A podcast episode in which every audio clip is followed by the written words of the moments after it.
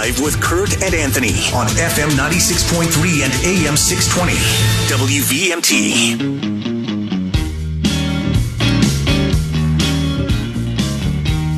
Welcome back to the Morning Drive, everybody. Kurt and Anthony here, and the, Mc- the McKenzie Country Classic Hotline's open, 888-414-0303. And joining us now in studio is Erin Sigrist from the Vermont Grocers and Retail Association. Good morning, Erin. Good morning. Thanks for having me. Thanks for coming in today. Great to have you on the show. And uh, just for our listening audience, can you first, before we get into some issues, tell us first what uh, what the retailers and grocers, what do you do with the retailers and grocers? what do we do? That's Yeah, a great what- question.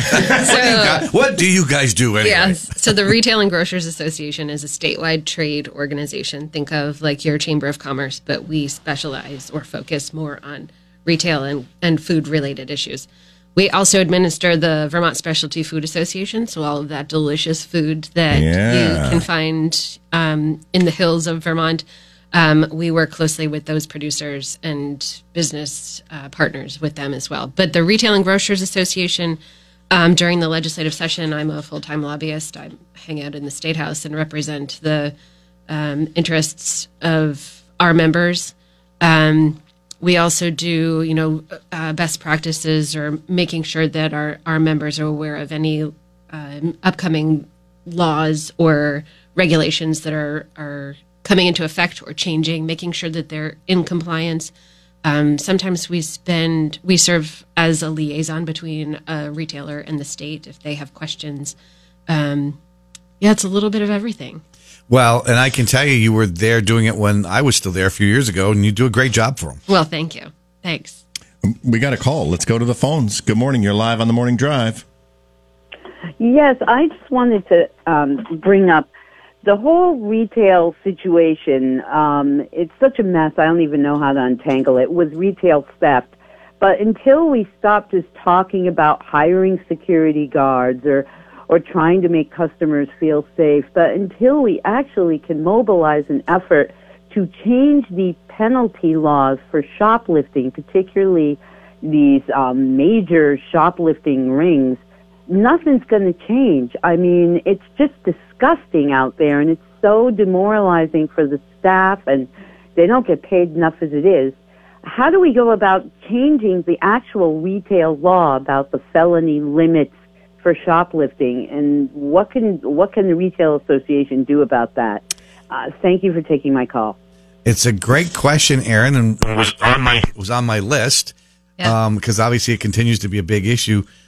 What is the answer? I mean, there's probably not one silver bullet answer, but we've got some growing issues. Obviously, We do, we do. Um, and I will say it's not just in Chittenden County. I think this caller actually called the last time I was here, um, and we talked a little bit about this. And it, it continues to be a growing issue. Again, not just in Chittenden County. I'm hearing from people down in Bennington, down in Springfield, down in Chester. You know, I mean, small towns. Um, what is what is the fix? It's a it's a tough it's tough to identify because it is multifaceted, right?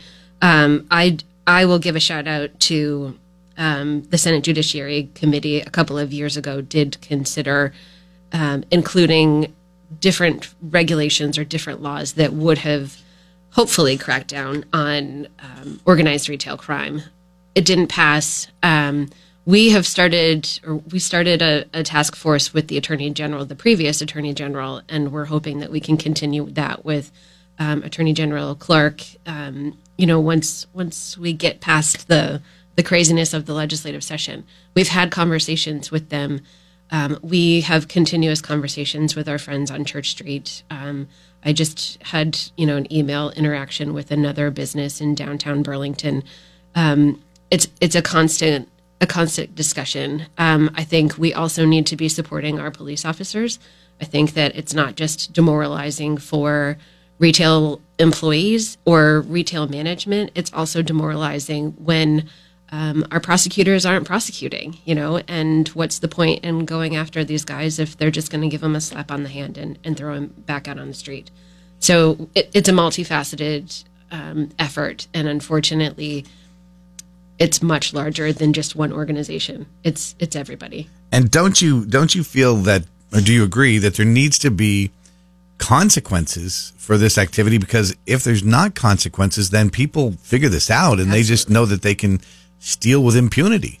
these these people are smart right they know they know what the consequences are they know what the threshold is and they go just up under that threshold and they walk out the door and walk into the next store and you know it's just it's it's a general practice for them. And again they're very aware of the different thresholds. Um, we as an organization did introduce legislation or requested to introduce legislation. I'll say it's probably been four years now. Um, and we were very supportive and very active in getting the house judiciary committee to consider that unfortunately it, it kind of became hijacked by a couple of the committee members and instead of reducing the threshold on how much somebody would be penalized Yeah. um, they jacked it up significantly so we ended up Ay, needing ay, ay. to, the to fight happened. that bill Yeah. yeah, I think it's very frustrating too because um, there are unseen victims in that, and I have uh, I have uh, heard many stories of people that worked in retail stores, you know, college age students that are part time gig cashier at a at a convenience store in Burlington, and they found it so stressful that people were stealing, even though it wasn't their property. You know, uh, they just it was it was too stressful for them to work in retail in the front end of retail, and they wound up, you know, uh, finding other jobs um, because they were surprised at how how stressed they were Right. watching other people's property being stolen. yeah And it, it, it's it's interesting that when you talk about the committee hijacking the the idea of lowering the threshold and then they raise it, I think that they there there's this perception that um, the the victim it, this is a victimless crime. The business is going to just eat this cost, but it's very stressful.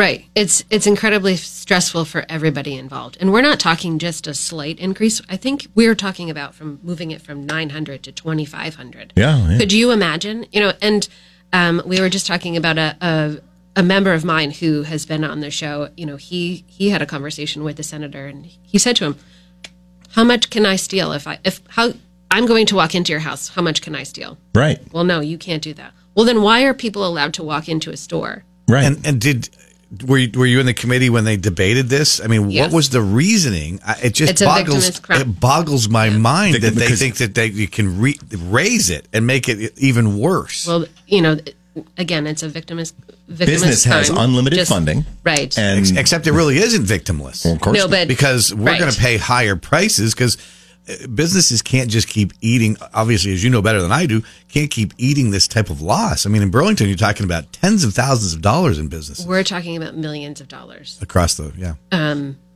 and no, businesses can't increase costs. We we live in a in a world where online retail is a, a very present thing, right? So the businesses on on Church Street or the business on, down the cor- down on on the corner, um, they can't raise their prices to to cover the loss. They have to eat it, and that forces them to question: if I'm losing all of this money, then what's the point? If I'm losing all of all of this product, so I can't sell it, and I'm never going to get it back. I'm never going to be reimbursed for that loss. I can't write it off, right? How do I how do I make money to pay my employees who are stressed out because people come in and and steal or you know I've had members call me and say people have have approached employees at gunpoint, you know, and it's it they don't deserve that. No one deserves that. And that's and in my mind, that's not a victimless crime. I No. can't I cannot believe that they that they use that as their reasoning to say, oh, let's make the problem worse. yeah, yeah. Let's go to the phones. Good morning. You're live on the morning drive. Hey, good morning. Um, this is an important uh, uh, topic, and I'm, I'm glad you guys are covering it.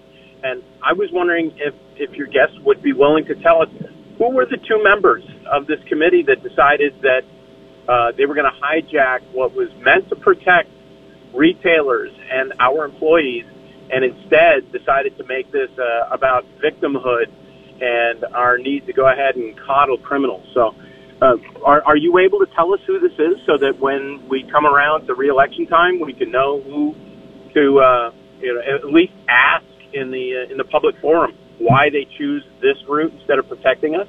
Well, what I'll what I'll say, uh, i- as I've learned through Rob Roper, is all the committee meetings are available on YouTube. Uh, which committee was it? The House Judiciary. House Committee. Judiciary Committee. So Was there an actual vote? There was not. it was just a discussion. There were several discussions. And Um, But you can watch them all yourself on YouTube. So this was pre, um, whatever you call it, pre YouTube, right? Oh. so Oh, bummer. So yeah, unfortunately, it's pre YouTube. But I would, I would say, I, I don't really want to call any couple or single legislator out. I would say it's our responsibility as voters to ask those questions of our representatives and legislators. I think that you know there's there's this is our opportunity to hold everybody accountable, not just pointing to one or two people. what county were they from? Chittenden County. They were Chittenden County. I trying will say that. this- I'm trying to narrow this down. we'll get it figured. Well, you was wanna it, know was something? it Burlington? It was Chittenden County. I will. All right, I'm starting to get this narrowed down. I got a feeling I know who it is. I got to tell you again. I'm going to bring back Senator Mazza. Uh, kudos to him because he's the only one that stood up and said when they were talking about their pay raise, he goes, "I want it to be a roll call. I want everybody's Yes. name on it." Yeah. And it's funny how all these discussions happen in Montpelier in committee rooms and in the hallways and things, and um, it, it's a it, it you got to you got to have enough behind you to be able to say, "Okay, stand it up. Let's see." But there was no roll call there because there was No. no, vote. They just had a discussion and then the issue went away. That's essentially, I mean, essentially several of us went in and, and opposed it vehemently you know we we made our case and they said okay we need more time to think about More this," time. and and walked away from Yeah. it But what they but what they got out of it was by proposing going the other way was they got no no progress on it. Exactly. By them by them trying to move the ball the other way from what we needed, Right. they got no, we we had no action on it. Yeah. Probably uh, a committee on a study on a committee about a study about it for more information. no it just died luckily there were no studies so we didn't It- waste it- any money It at on least didn't get worse, but it didn't get any better. well it's it's gotten worse over the years Yeah. right um, I mean, they didn't Yeah. make it worse, but Right. it's, it's gotten worse right for other reasons. their their lack of action has has created Yeah. a ripple effect yeah. Let's go back to the phones. Good morning. You're live on the morning drive. Yes, I'm sorry to call in again on this topic, but I wanted to ask or mention um, about the retail online. A lot of these things that are being stolen end up on these bogus online websites where you think you're getting a deal and you're just getting stolen merchandise. Does the Retail Association have any way for um, regular people to figure out which uh, those online websites might be, how you can detect a fake website from like Amazon when you're shopping online? Because I think we should support the local businesses anyway, but I think that's part of the problem too. And I won't call again. Thank you for taking my call. So, what about that? Do you have do you, do you have um, the capacity to try to help? That seems like it's such a large issue. How how can the Vermont Retailers and Grocers Association work on So that? So yeah, a couple of things. Um, I represent brick and mortar stores. I I don't represent online retailers. That being said, if you sell something in the state, you are able to join the association. Um, so number one, shop locally, shop at your your brick and mortar stores, and support the the community that you live in. Um, I know that you can't do that all the time, so yes, make sure that you're buying from a reputable site. If you're on Amazon, let's say, and you click on a, a product and it brings you to another site, then it's you have to do your due diligence. You have to, I don't know, go to Google and, and see what, what the rating is for that site. The other thing I will um, bring up is the Inform Act, uh, which was passed in Congress, is effective, I believe, today or July 1st. So re- Pretty quick. Coming up pretty soon. And the Inform Act essentially requires anyone who is selling product online to uh, provide several verifying uh, pieces of information. So it, it's it's essentially an attempt to to crack down on on the organized retail crime. All right. Well, let's go back to the phones. Good morning. You're live on the morning drive. Uh, thank you for taking my call. This is not just a problem for Vermont. It seems like since this administration got in Washington, there's all these entitlement programs and rules and laws for one person, not the other. And um, these people that stealing this stuff, if they're on these programs, seems so they could uh, catch them and prosecute them and take some of their benefits away, and uh, maybe we could get to the problem. But um, it's definitely this administration because it never happened in the past administration. It's just like they're on a path to destroy our country from open borders to crime and just Okay, let's go to Erin. We got just a few minutes Yeah. left. Um, Erin, Yep. I think it's the administration. Obviously, it's there's been an explosion of this across the country. We see in San Francisco, and it's it's like brazen. People coming into jewelry stores and just coming in with bags and loading up. But do you think it's more about prosecutors across the country with this new mindset that I- yes, they're not going to prosecute? I agree. I, I don't think it has anything to do with a specific administration. This has been a growing issue for several years, and we can talk about decades. We're not talking about within the last three, four years. We're talking about decades. We're talking about a $68 billion industry, and that has not happened overnight. Um, it's about prosecutors that don't prosecute. It's um, they they see people, um, cops or retailers have video evidence that shows somebody grabbing a bunch of jackets and running out the door, or someone stuffing a bunch of products into a, a backpack and running out the door, and they refuse to sit down and look at the the video ev- evidence and take the time to prosecute the people that that need to be suffering the consequences for for taking action. And it's it's it has nothing to do with our administration. It has everything to do with society as a whole holding our our prosecutors accountable supporting the police officers officers to allow employees to continue to maintain maintain a safe environment to work in and customers to maintain a safe environment to shop in And it would seem like if you don't crack down on this at some point, it's not going to ever get better on its own. no it, it it's not going to fix itself Yeah. Um, I want to get to another question though for you, Erin, which is the bottle bill. the bottle bill yes The bottle bill passed during the veto session. it did And the governor, I know, is not in favor of it, but I think we don't know yet what he's going to do. But what what's know. the position of the Retail and Grocers Association in regard to the bottle bill? Yeah, um, I never in my life thought I would talk about this issue as much as I have. Um, I had a dollar for every time I talked. Well, you see, the, the, the, the problem is there's money involved. It's, There's money involved. It's really the giant fund of the unredeemed bottles that the politicians want to grab onto. well, I don't know if it's necessarily the politicians. I think there's one group that is very active to um, to to grab onto those and account that as a win. Yeah. Um, win or lose, they they it works out for them. And that But group the, is uh, Vermont Public Research. Interest Research Group. Yeah. VPIRG. Yes. Um, we aren't sure what the governor is going to do. I think he has until Friday to make a decision on whether he's going to veto it or not.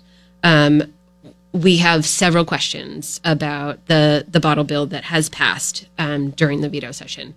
Um, essentially, it will create another group. Um, but is it one group? Is it two groups? Is it multiple groups that will be managing the bottle bill system? um, how how do you get into that group and if there are multiple groups how do those work together um, let's see if we're going to expand the bottle bill in 2026 we're essentially taking all of the valuable product out of the blue bin and putting it into the bottle bill which will essentially again increase the cost of consumers recycling and I assume, I don't know, but I assume that because you're taking almost 15% out of the blue bin, your trash costs are going to increase as well. So it, there's a lot of there's a lot of question. To say nothing of the infrastructure of collecting all those bottles and and handing people money. Well, I- the yeah. infrastructure is completely broken, Yeah. and we need to fix that. I have members still who are calling me saying that the third party pickup company um, continues to skip them multiple times, Oh, which yeah. which forces them to shut down. So Mm-hmm. you because they have no more space, um, so you can't return your containers, and they're also sitting on thousands of dollars that have they're not sitting on it; they've lost it. It's gone out the door because they've paid for you to redeem your containers, Right. While the third party pickup Didn't happen. hasn't picked it up, so they won't reimburse you. yeah, if you got a 5,000 square foot warehouse excuse me, and it's filled with five cent cans, Yeah. that's still a great deal of money Yes. sitting there. Yeah, Thousands. thousands of dollars. Erin, do you ever have a situation where we're just about out of time, but where where um, you don't know where the grocers stand, like they're split on a particular issue or not, and are they united against the bottle bill on this one? No. We have retailers who want to eliminate the bottle bill. We have redemption centers that want to expand the bottle bill. We have um, business partners, you know, those businesses that support retailers that have different positions. We have manufacturers that um, have other positions, you know, so it's, it's, um, this is probably the hardest issue for me because we represent almost everybody, um, all of the stakeholders, you know, so it's a, it's a tough discussion, but this is the leading discussion that I have every year. And uh, quickly, if there is there any any other were there any other big issues that were of great concern to you that came out of the legislature Um, I mean, there are there or are the association? there are plenty of issues, right? So, um, for better or for worse, we'll see a 0.44 percent tax payroll tax um, beginning next year. Um, you know, 0.44 percent doesn't sound mu- like much, but we're also talking about paid family leave next year, and that's you know how much of a another percentage. Um, taxes, you know, non-homestead tax rates are are going to go up. Um, there are a lot of issues. Yeah. Data privacy, we'll be watching that next year. Um, other environmental issues that, that you know, um, July 1st, there's a law that's effective um, that will essentially ban the sale or distribution of um, containers that, that um, have PFAS in them. You know, so we're, we're worried about that right now. Um, you know, how do we, how do we identify those and make sure that our members are, are compliant? So. No. well, at least they